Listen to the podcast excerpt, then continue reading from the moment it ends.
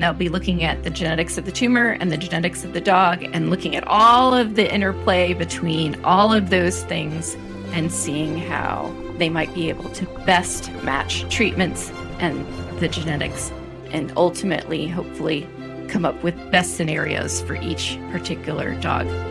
Welcome to Dog Cancer Answers, where we help you help your dog with cancer. Hello, friend. Thanks for joining us today. We have a really interesting episode with Dr. Jen McClay as our guest. She is the Chief Scientific Officer, self professed science geek, at the American Kennel Club Canine Health Foundation.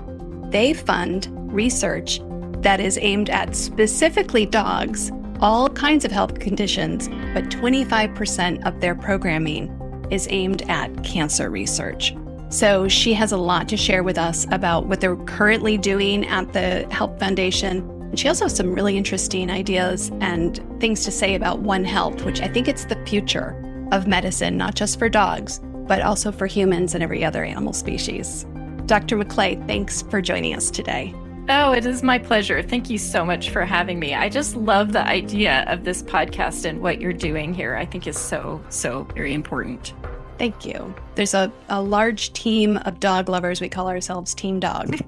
so there's many, many people behind us who make this all happen. We like to say that even the bookkeepers are dog lovers. Oh, when I was chatting with your producer the other day, we spent far more time talking about our dogs than talking about the logistics of the show, I think. it's one of the hazards of working on Team Dog. It's all good. It's all good. yeah. No.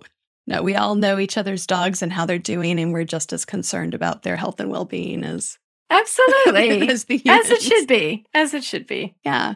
So tell me just a little bit about your background and how you came to the Canine Health Foundation. Ah, very good. Well, I'm pretty new to the Canine Health Foundation. I joined just about six months ago. They hired me as the new chief scientific officer at the same time as they hired uh, Dr. Darren Collins, who's a veterinarian, as the chief executive officer. And so we were both very excited to lead the foundation in new and broader directions. You know, the foundation is is certainly not broken. It can continue to do what it's been doing for many, many years.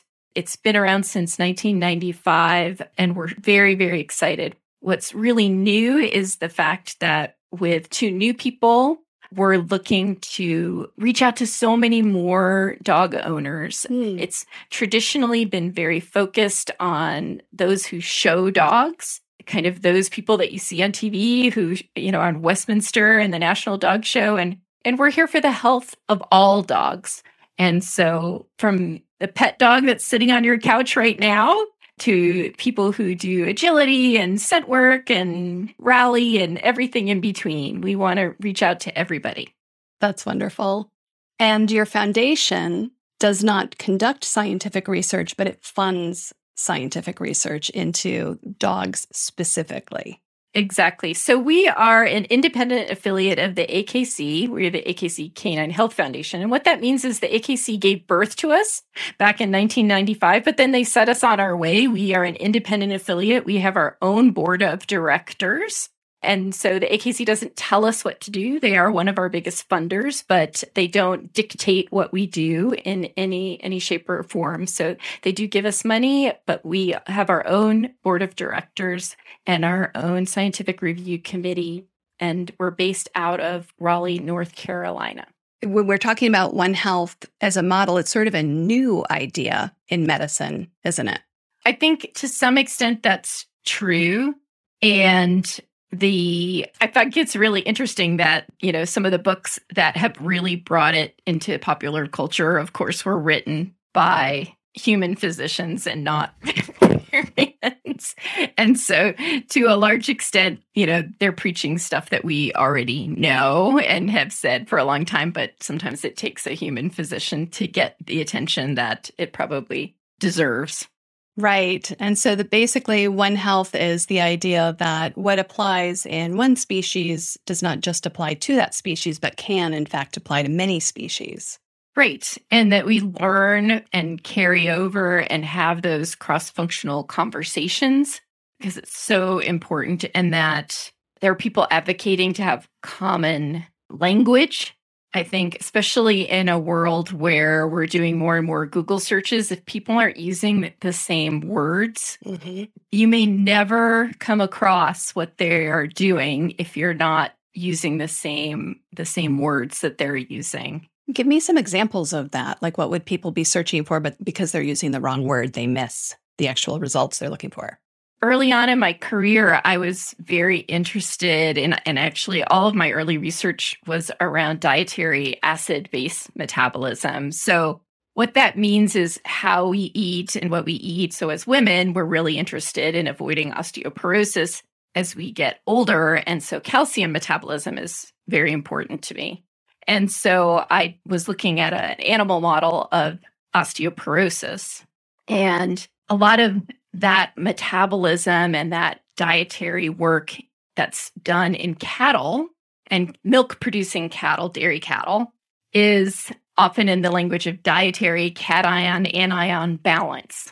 And so if you look up DCAB or DCAD for dietary cation anion difference, then you'll find all of these research papers looking at that and calcium metabolism. But in human medicine, that same calcium metabolism as it's applied to osteoporosis is often around potassium load and potential renal acid load of foods. Oh my and, goodness. Which is completely different language than, than the dietary cation anion difference. It's even a completely different an acronym.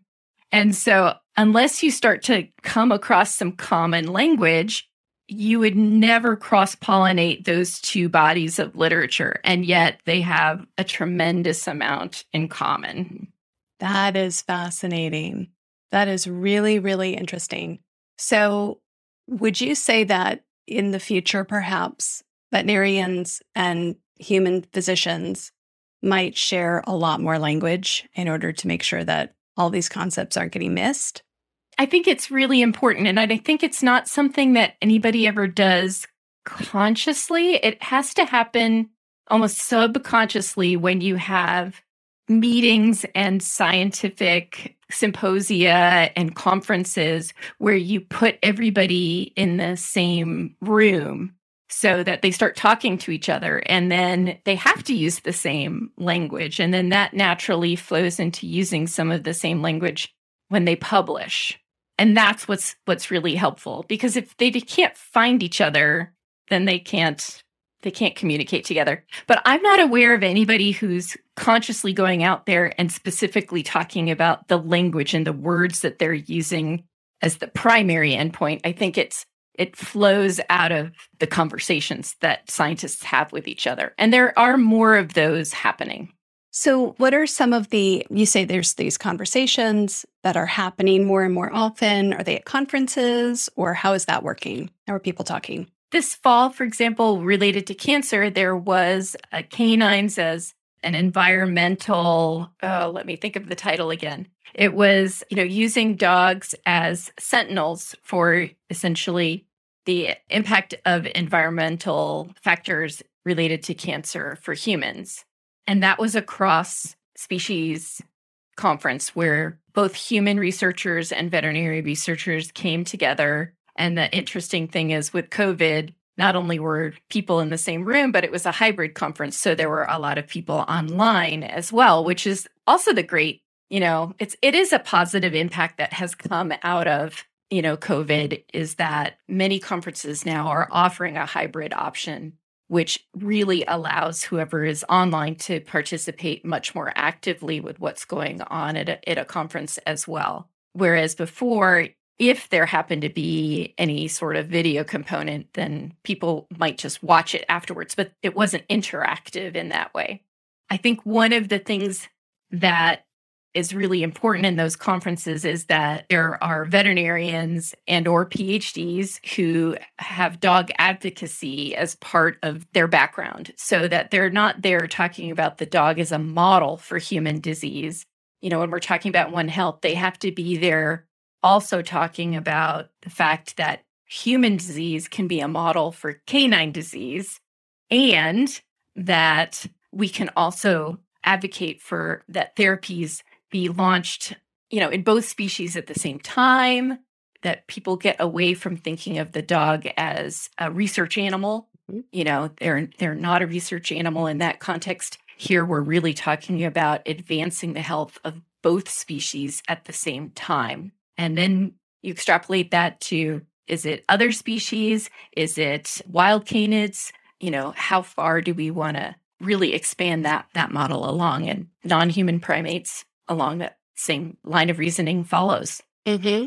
When it comes to cancer specifically, which is obviously what our listeners are interested in, mm-hmm. my understanding is that dogs are our closest species in terms of the physiological cancers they get and what's helping them often helps us. Is that correct? I think that to a large extent, that probably is true. I mean, certainly a tremendous amount of cancer research has been done in research animals when we think of mice and rats and that sort of thing. But when we think of naturally occurring cancers, cancer is the number one killer of dogs. Unfortunately, it is something that we as, as pet owners and dog lovers have to deal with all of the time is, is the loss of our own pets. It can be a devastating way to lose our pets. Certain forms of cancer can occur very at a very young age, or they can come on very quickly. Hemangiosarcoma is certainly one of those. You know, almost everybody knows one. Yeah, you're nodding as so you can tell me that you every day. Yeah, every single day we do. We have so many stories about somebody. My dog was fine yesterday, and today they're gone. Unfortunately, and so, you know, the finite lifespan of dogs, the fact that they, you know, live closer to the ground, they live closer to our environment in that regard. They are exposed a lot more to environmental factors. So they can reflect some of that environmental and toxic exposure mm-hmm. potentially. So we need to take that into account you know, it does seem like because of their relative rapid aging, because they live a shorter lifespan, certain cancers can manifest themselves more quickly. And so that may serve as a model for human disease. So we need to look at those things that are common and we need to look at those things that are different. It may be that certain things, because they are different, don't make them a good model or don't make humans a good model for canine disease. But that's what gives us insight. Sometimes the differences help us tease the science and the physiology apart, and sometimes the similarities help us understand things more deeply. And so that's what's what's really exciting about, you know, that dialogue between human researchers and animal researchers so often. Yeah. It's the future, it seems mm-hmm. to me, of medicine is that is taking what we learn across the board and applying it and understanding much more deeply as a result. Absolutely. And then to build on what you just said, you know, the idea of One Health is then you take other specialists and put them in the room and you let them build off of those ideas. You take the large animal internal medicine specialist or somebody who's, as I was talking about earlier, there is actually a line of reasoning that I've followed even in my, in my career to use that as an example from the dairy cow to preventing renal stones and bladder stones and pet foods, designing pet foods for those, to osteoporosis in humans. So, brittle bone disease later in life. There is a, a physiologic thread that runs through all of those things that seem very different, but are actually very, very similar. And you wouldn't necessarily pick up on that unless you have different specialists in the room at the same time. And so, you need endocrinologists, people who specialize in things like diabetes and Cushing's disease and things like that to be in the same room with the oncologists because their knowledge can really impact how we think about cancer. Nutrition is certainly starting to get a lot more attention because that can have an impact as well. So we need to think of One Health much more broadly. Right. Have you at the Canine Health Foundation, have you are you currently funding any studies on nutrition? That's a hot topic for our listeners. It is, especially in the in the area of cancer, not specifically nutrition and cancer. We have ongoing studies related to uh, copper toxicosis, specifically, and how it's related to liver disease and that sort of thing. In the past, we've had other related studies around growth and spaying and neutering and and that sort of thing and certainly diabetes plays a big role with nutrition as well but nothing right now related to cancer and nutrition that I can remember off the top of my head anyway. but currently, about 25% of our portfolio, about 160 plus studies, is cancer related and uh, and then and I did just join uh, as chief scientific officer within the last six months. So I'm studying up constantly, but uh, sometimes there are subtleties. I think one of the things that we do need to often think about with cancer related studies is standardizing nutrition between studies, which is really difficult to do. And I think you know perhaps for your listeners talking to their oncologist and that sort of thing and being open to those things can be a challenge because I've had that conversation with researchers in the past around, well, you know, have you thought about standardizing nutrition? And their response is, oh, dog owners would never let me do that.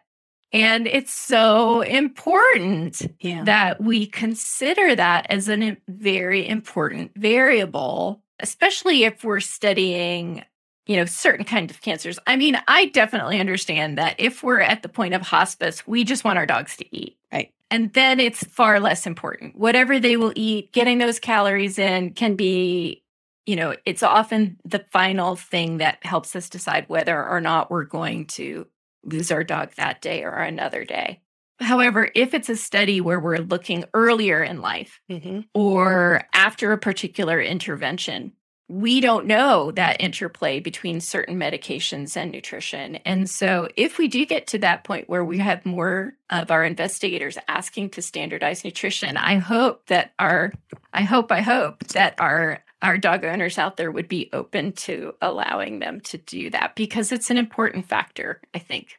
And it's important because just to make sure that everybody listening really understands why this is so important food does matter. It has an impact on what's going on in the entire body. And so, if you have a great large sample study, like a lot of dogs are enrolled, but they're all fed very, very differently from each other, it's hard to tease out what's going on in the study because you have all of these different variables that you can't control for, you can't know. Right. So, you're saying that it would be great if dog owners, when they enroll dogs, if they are asked to follow a certain diet, are open minded and willing to do that.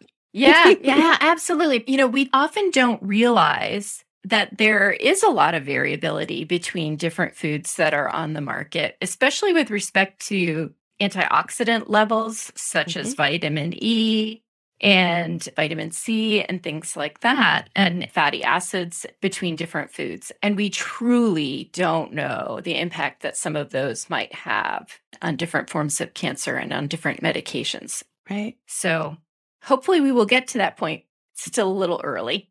Those studies are difficult to design because by nature, mm-hmm. we dog lovers like to love our dogs with our food. We do. we do. And they're hard to design in humans too. For the same reason, right? For the same reason. For the same exact reason because yeah. food is it's not just a source of fuel, it's a source of pleasure and it's difficult to Right. Yeah. I'm with you. I'm with you. It's it's it's hard. It is hard. It is yeah. hard. So what are you funding right now that you're really excited about in the realm of cancer and then anything else that you're excited about. I know that i mean dog lovers have to deal with lots of different things. Oh we've got um i'm just i'm very excited in that may of course is cancer awareness month. Mm-hmm. and earlier this year we had the opportunity to have our review of all of the cancer studies that came in to the foundation. And we were thrilled First of all, the quality of the proposals that come into the foundation from our investigators across the country and across the world really is amazing. And the fact that we can fund so many of them is a tribute to our constituency and to many of your listeners who I'm sure have also supported our studies in the past. In 2021, we were able to sponsor about $850,000 worth of studies. This year, it was $1.4 million worth of studies. So that's 13 new cancer studies that are going to launch this year because of the support of dog owners. That is all dog owner stuff. So that is just amazing, amazing, amazing. And one of the things that is really exciting is the depth and the breadth of those studies. So some of them are cross functional with different companies. So one of them is a study that is cross functional with Ethos, looking at hemangiosarcoma. Thank you so much, Dr. Maclay. I want to take a little break here and then we're going to come back in a little bit and I want to talk about that ethos study. And now, a message from your dog. Oh, every day with you is like a day at the beach, and I want as many beach days as possible. Oh, I want to run. I want to sniff. Ooh, I want to find a good stick to carry. Oh, I want to roll in the grass. And warm my belly in the sun. Oh, I want to walk with you, run with you, sleep with you, eat with you. And when I eat with you, I want Everpup. The green, grassy beef liver smell wakes my senses. Oh, you may not realize this, but it tastes like homemade gravy. It infuses any food you give me with healthy life vibrancy. Oh, I can feel it. Ever pup traveling to every cell in my body, nourishing each one. I'm so grateful to be your dog and for the Everpup you give me. So now that you know what your dog wants, get Everpup, the ultimate dog supplement. Everpup is available in select pet shops and on Amazon. But to get the best price possible, join the Everpup Club at everpupclub.com, where you'll get your first jar for just $8 with free shipping anywhere in the US. Go to everpupclub.com and use the discount code DPN. That is everpupclub.com. Everpup every day. If your dog has cancer, you need to get a copy of the best selling animal health book, The Dog Cancer Survival Guide. Because no matter what you've heard, there are always steps that you can take to help your dog fight and maybe even beat cancer. At nearly 500 pages, this comprehensive guide is your complete reference for practical, evidence based strategies that can optimize the life quality and longevity of your dog. It's written by two of the most respected names in dog cancer full spectrum veterinarian Demian Dressler and veterinary oncologist Susan Ettinger. With the Dog Cancer Survival Guide, you'll learn everything that you need to know about conventional treatments, surgery, chemotherapy, and radiation, including how to reduce their side effects. You'll also discover the most effective non conventional options, including nutraceuticals and supplements and diet, as well as mind body medicine. What I love most about this book, which I've used with my own dog Kanga when she was diagnosed with cancer, is how to analyze the options and develop a specific plan for your own dog based on your dog's type of cancer and your dog's age, your financial budget, as well as your personality. You can get the Dog Cancer Survival Guide wherever books are sold, but if you get it direct from the publisher, you will save 10% when you use the offer code, especially for listeners of this podcast. Just go to dogcancerbook.com and when you check out, use the promo code PODCAST and you will save 10%. The website again, dogcancerbook.com, and use the promo code PODCAST to save 10%. I want to let you know about an important newsletter. It's called Dog Cancer News. Now, with a name like that, it is not for everyone. But if your dog has cancer, you will want to subscribe. That's because every issue features articles that will be helpful, such as low carb dog cancer diet recipes, new clinical trials, financial resources to help pay for cancer care, information on supplements, and lots of other helpful info that your veterinarian may not know or have the time to share with you. Also, when you subscribe to Dog Cancer News, you will get a weekly update on the topics covered on this podcast, along with links and resources. So, how much does Dog Cancer News cost? Well, today you can subscribe for free. It's our gift. For a limited time, you can get a full year's subscription for free, no strings attached. Just go to this website to sign up for the newsletter now, dogcancernews.com. It takes less than 10 seconds to subscribe, and it is totally free. Do it now at dogcancernews.com. When you need mealtime inspiration, it's worth shopping Kroger, where you'll find over 30,000 mouthwatering choices that excite your inner foodie. And no matter what tasty choice you make, you'll enjoy our everyday low prices, plus extra ways to save, like digital coupons worth over $600 each week. You can also save up to $1 off per gallon at the pump with fuel points. More savings and more inspiring flavors make shopping Kroger worth it every time. Kroger, fresh for everyone. Fuel restrictions apply. And we're back with Dr. Jennifer McLay of the American Kennel Club Canine Health Foundation. And you were about to tell us about a study you're really excited about. well, I'm always excited about all of our studies, but I think one of the things that I'm really excited about this particular study is well, I'm always excited about new ideas and or I'm really excited about studies that are very comprehensive, ones that really want to collect all the data that they possibly can. And I think this one falls into that category.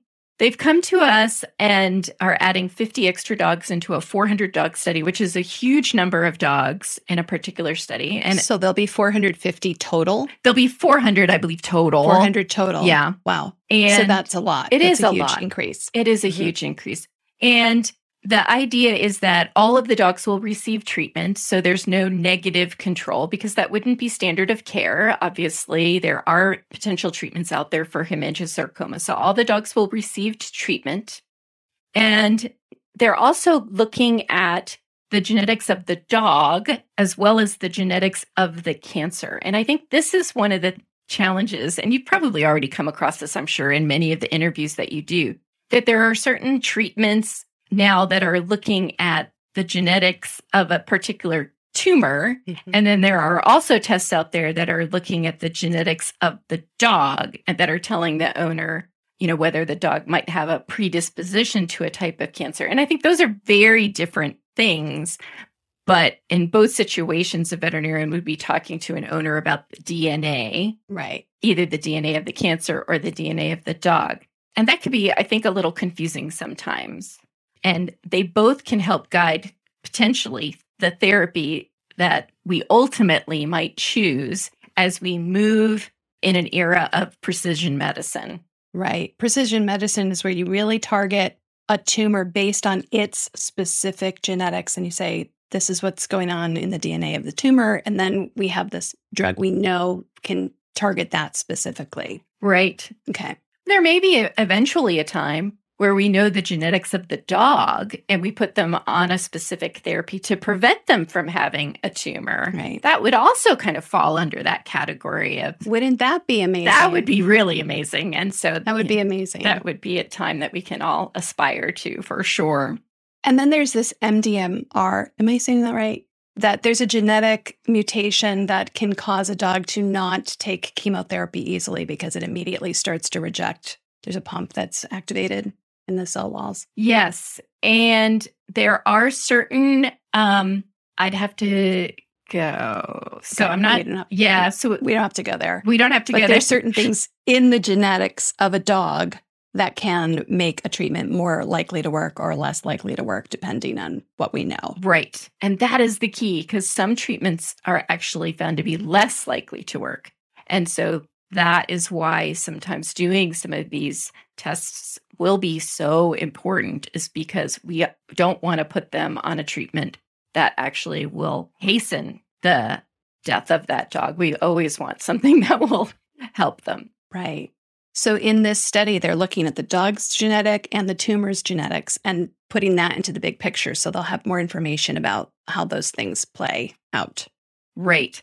They'll have four different treatments and they'll be looking at the genetics of the tumor and the genetics of the dog and looking at all of the interplay between all of those things and seeing how they might be able to best match treatments and the genetics and ultimately, hopefully, come up with best scenarios for each particular dog with what we know today. And then hopefully they can adapt that, you know, way down the line if new treatments become available.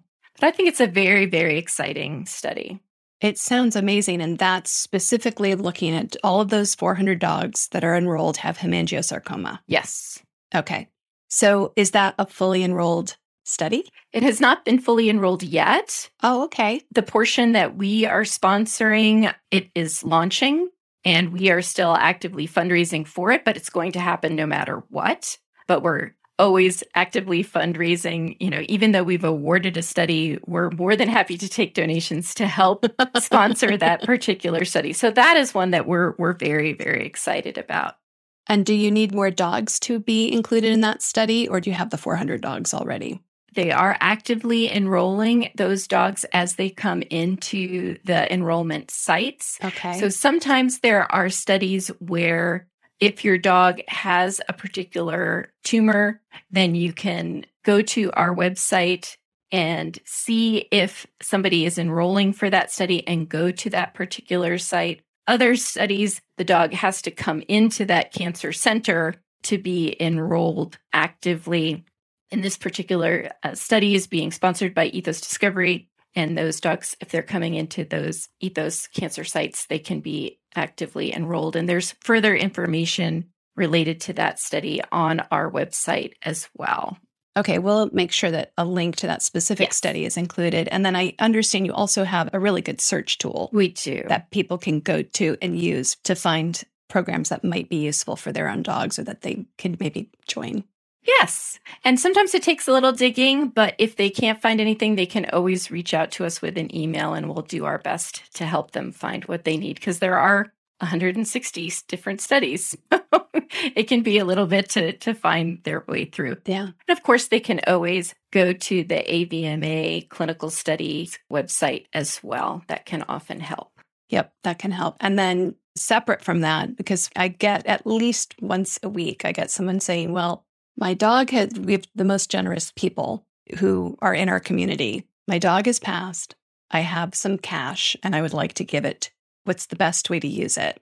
And so I am always hesitant to recommend charities because I don't want to recommend a charity that isn't um, fulfilling its mission over, Yeah. right? Yes. So, but I looked up Canine Health Foundation. You guys get four stars from Charity Navigator. So, Thank you. Yes. yes, I can confidently recommend. We are very proud of that. We have the highest rating from Charity Navigator, four out of four stars, which is something that we are very, very proud of. It means that the absolute most percentage of your every dollar that you give us, we turn around and put towards the research that we do.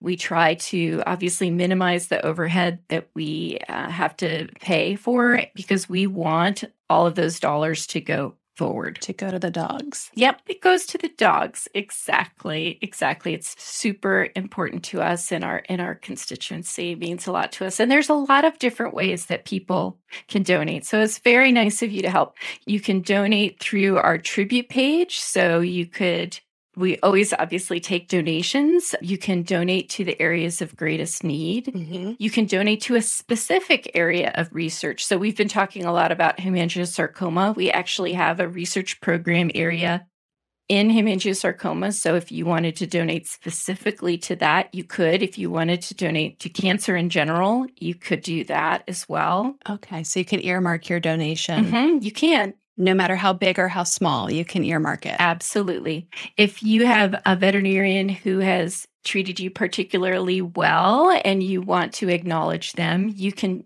send in a tribute to them. I keep saying, you know, somebody doesn't have to have died for you to recognize that they've been nice to you. So, so you can do a living tribute for people as as well, and you can do. But of course, you can always do memorial tributes for for dogs or to people through us as well. And we always acknowledge whoever you want to tribute. You can also purchase a brick that would be at the Purina Event Center that would be laid there. So that's another way to have kind of a permanent um, memorial somewhere for either a person or a dog or something like that. I was just there last weekend and had a chance to find the Canine Health Foundation has a brick memorializing the dogs that served at the 9 11 crash sites, the search and rescue dogs. So that's a really neat thing that we have that there as well. Yeah. Remind me where the Purina Event Center is. Is that the one in that's your main? It's in at the Purina site in Gray Summit, just outside of St. Louis, Missouri, and that's Oh, a service that they that they do with us. So the bricks get laid there, but a portion of the purchase price for the bricks comes to the, support the Canine Health Foundation. Wonderful. Are there any other studies that you are particularly interested in right now? Yeah, well, we've talked certainly about that particular study. There's oh my goodness, there's so many. There is there's other studies that are looking at there's a vaccine that's been commonly used in melanoma, and they're examining whether or not that vaccine may have some efficacy in dogs for hemangiosarcoma. So that study Oh, is, wow. Is that the Oncept vaccine? I believe that is, but we'll double check that and we can, and I can let you know for sure. Okay. And um, let's see, we've got, oh, there is a very interesting study related to spaying and neutering and luteinizing hormone. So, for example, in this particular study, we know that hemangiosarcoma tumors express the binding sites for luteinizing hormone. And we know that female dogs that are spayed have increased circulating levels of luteinizing hormone. And that population of dogs is a bit more predisposed to developing hemangiosarcoma.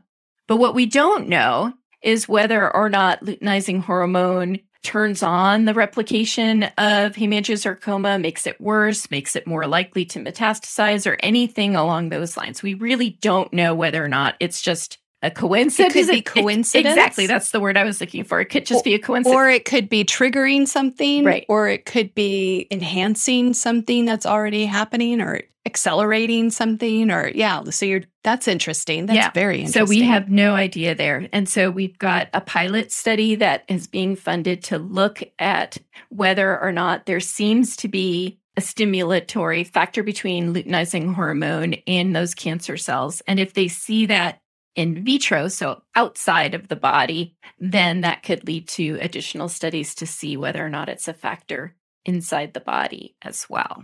wow, that's really interesting. So right now you're doing petri dish, Yes. Yep. and later, if you've eliminated the coincidence, Right. then you can move into living bodies and see what happens. right. Wow. Right. That's really interesting. And that doesn't mean they would be giving dogs luteinizing hormone, but they No, would just be seeing no. whether or not there seems to be a driving force in dogs with hemangiosarcoma related to the cancer. right. Mhm. Because that could ultimately give us a target. If we could block that, then perhaps it would decrease either the aggressiveness of the tumor or the development of the tumor in certain dogs. This is really exciting.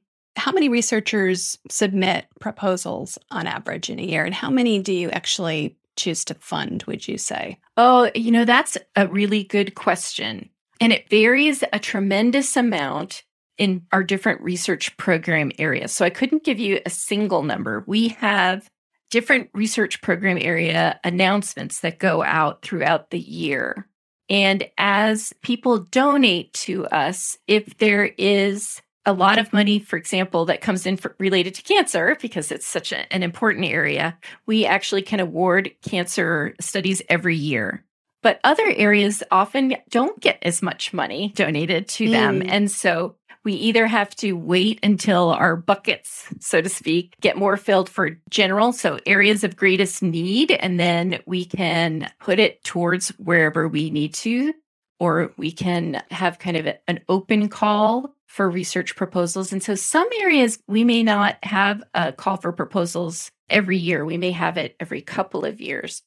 But one of the things that I can say is that our award ratio is very high. And part of that is because we try to only have a call when our buckets are very full. so when we have So you're not disappointing people. well, in a way, I guess I guess that's a way to think about it, but we we have a very rigorous scientific review process. So I wouldn't want people to think that we award, you know, scientific projects that aren't good and well Here you thought go. out. Here you go. Yeah, Here you go. Exactly. Just Right. because just because you're nice, here's the money. Um, we have a very wonderful panel of highly knowledgeable scientists that sit on our scientific review committee, of which I'm actually not on officially. And the reason for that is because it allows our researchers to call me up and bounce ideas off me and say, well, what do you think about this? Or how can I improve the scientific design of my study? And we encourage our investigators to do that. And I have experience in in scientific design in in that regard. And and I'm happy to just be a resource for them in general because I'm old and I've been around for a while. Mm-hmm. And so they can do that. And then that also gives them the ability to go to our scientific review committee when they do submit their proposals. And it's unbiased because I'm not then judging the proposal that I've already given them feedback on. And our scientific review committee grades them using guidelines that are very similar to what the National Institute of Health uses. We use very similar grading system and a, a similar rubric. And then only the ones that are the very highest level ultimately get funded. And studies that are very large, that have funding requests over $15,000, are not only reviewed by our scientific review committee, but are also reviewed by external peer reviewers. So we send them out to other world renowned researchers in the field, and they give us feedback on them as well in a blinded fashion, a masked fashion. So they don't know who they're evaluating and they can give us that feedback. And so it's all very, very rigorous. But like I said, because of that and because most of our researchers out there do know what they're doing and they there's a lot at stake and most universities have good support systems in place to help investigators submit high quality proposals the ones that we see by and large tend to be very good and then we have a wonderful constituency. So our buckets tend to be very full. So we have lots of money. And then if we have a proposal that's really great, we can turn around and go out to breed clubs or to our support people. And we can then say, we have this wonderful study. Can you please support it? And we can backfill if we need to to support studies as well. So right now, we're pretty close to saying if it's worthy, we'll fund it. And we'll be able to find you the subjects to include. So we'll be able to fill the study so that it can go for it. There's this, there's a lot of leverage, is what I'm hearing, is that you guys have a lot of, you have your fingers in in the dog community and then in the research community. And so you've got a lot of resources that you can bring together in a really leveraged way.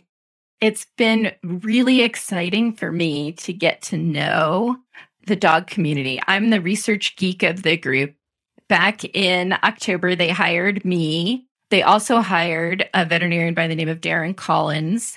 And Darin is our new CEO. And Darin has shown Salukis and he's been involved in dogs his whole life. I've always had pet dogs, but I've never shown dogs to any great extent. I play in agility and I truly play.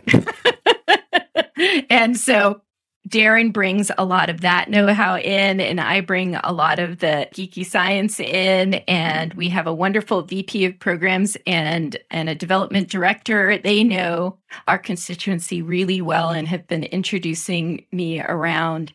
And so that has been super, super exciting. I've gotten to go a you if you go to our webpage, you'll see me acting like a little kid. I got to play with at the poodle show and I got to go to the Labrador Retriever show and I got to go to a couple other shows. I'm going to the Dalmatian show next week and uh, I'm just getting to meet lots of dogs and it's really, really fun. Oh, it sounds wonderful. It sounds wonderful. I have kind of a general question for you because it's something I always want to ask everybody, which is what is the thing, if you could tell someone who's new to being a dog lover, who's bringing a dog, their first dog home, what is the most important thing for that person to know about being a dog guardian, someone who is caring for this creature for their lifespan? Yeah, I think that's a great question. I don't think there's any one thing. Mm-hmm. I probably say there's a couple things. One is obviously great information. So, knowledgeable resources like yourself. Watch out for Dr. Google, your team. team. Yes. You know, um, I think I had a great conversation with a veterinary researcher who was teaching all the veterinary students that they're He's like, I teach them about Google Scholar. And I was like, ah, that makes so much sense. I think most dog owners don't know that Google Scholar exists. Google Scholar, as opposed to Google. right. so there is something called Google Scholar, which is actually evidence based stuff. And Right. so use Google Scholar. So that's one of those things. So it's not that you can't or shouldn't look up stuff on your own, just know the resources that you're doing. Mm-hmm. Develop that relationship with your veterinarian. Mm-hmm. And then, you know, I'm a huge advocate for training your dog. So, you know, get out there and join a dog club or your local pet store that might have dog training classes and do some basic obedience. Start there. Then see if you want to do any dog sports or anything like that, but at least get some basic dog obedience on your dog. It'll help with so much. It helps with so much. So much. Yeah. Just last night, my dog was off leash in a little area where it's safe for her to be with other dogs, and Mhm. she's got a bad back.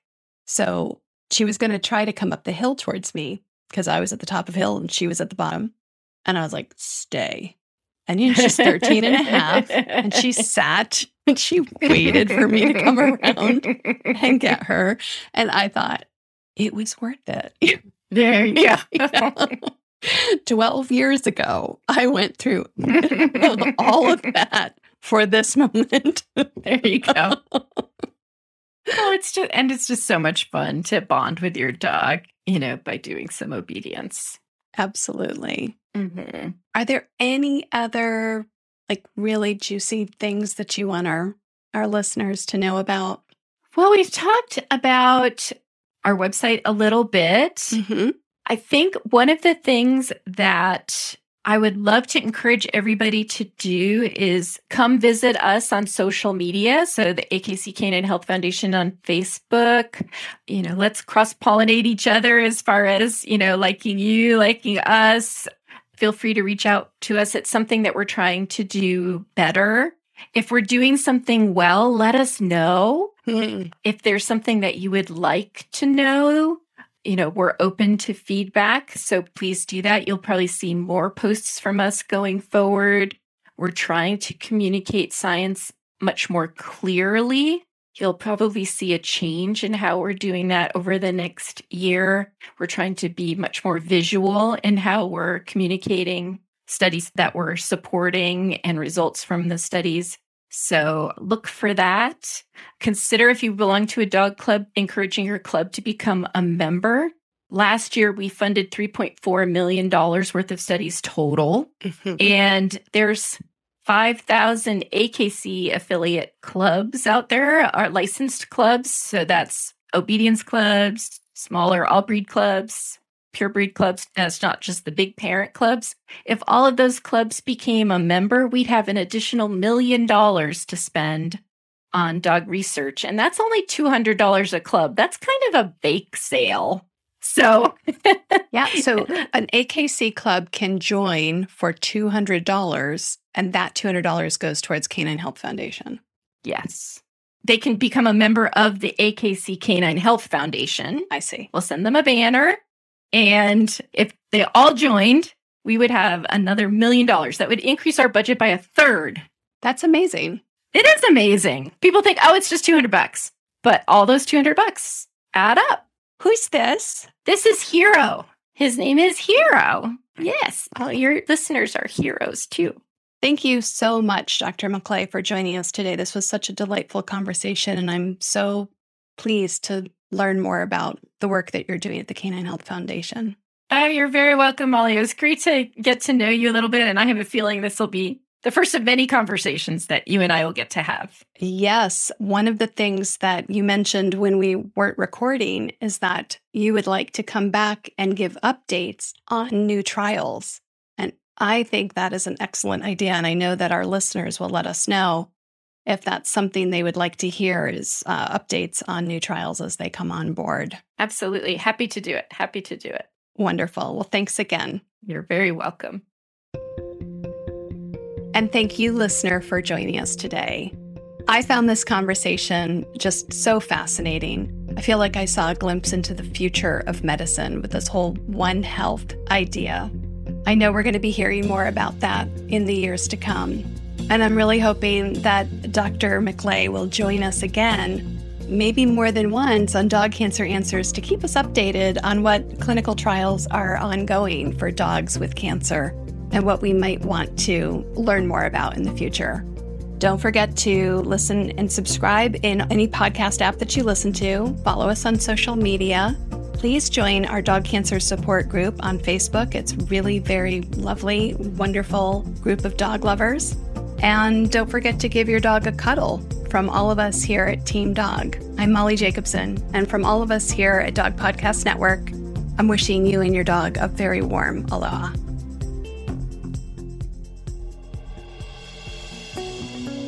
Thank you for listening to Dog Cancer Answers. If you'd like to connect, please visit our website at dogcanceranswers.com or call our listener line at 808 868 3200. And here's a friendly reminder that you probably already know this podcast is provided for informational and educational purposes only. It's not meant to take the place of the advice you receive from your dog's veterinarian. Only veterinarians who examine your dog can give you veterinary advice or diagnose your dog's medical condition. Your reliance on the information you hear on this podcast is solely at your own risk. If your dog has a specific health problem, contact your veterinarian. Also, please keep in mind that veterinary information can change rapidly. Therefore, some information may be out of date. Dog Cancer Answers is a presentation of Maui Media in association with Dog Podcast Network.